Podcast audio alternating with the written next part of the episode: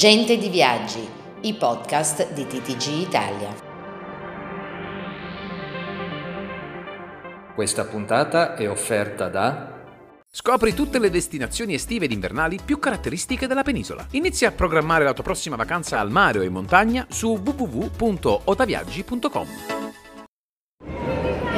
Buongiorno a tutti, sono in compagnia del vicepresidente del Senato Gianmarco Centinaio in occasione della cerimonia di apertura di TTG Travel Experience in Out.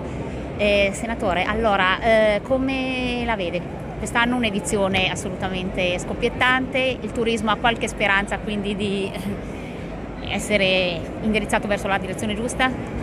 Sì, io penso di sì, è una, una, bella edizione, vedo veramente tanta gente, le previsioni sono di un aumento di visitatori rispetto agli anni scorsi e anche pre-Covid, quindi vuol dire che il turismo sta tornando in modo importante nel nostro paese.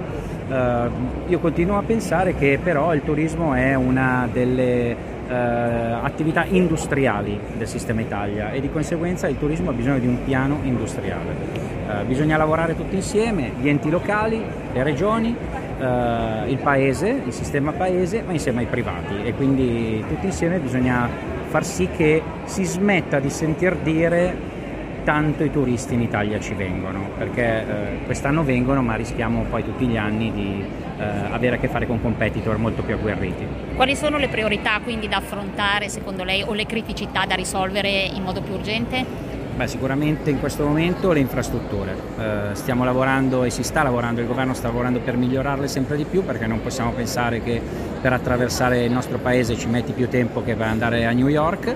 Eh, il, il, sistema dei voli, perché anche, anche il sistema voli diciamo il sistema di comunicazione, penso ai voli, ma penso anche ai traghetti per, per la Sardegna, penso ai treni, eh, tutti questi ritardi non fanno bene al sistema paese eh, e soprattutto al turismo e poi cominciare a pensare che esiste un mondo che è quello dei turisti altospendenti che hanno bisogno di avere maggiori servizi.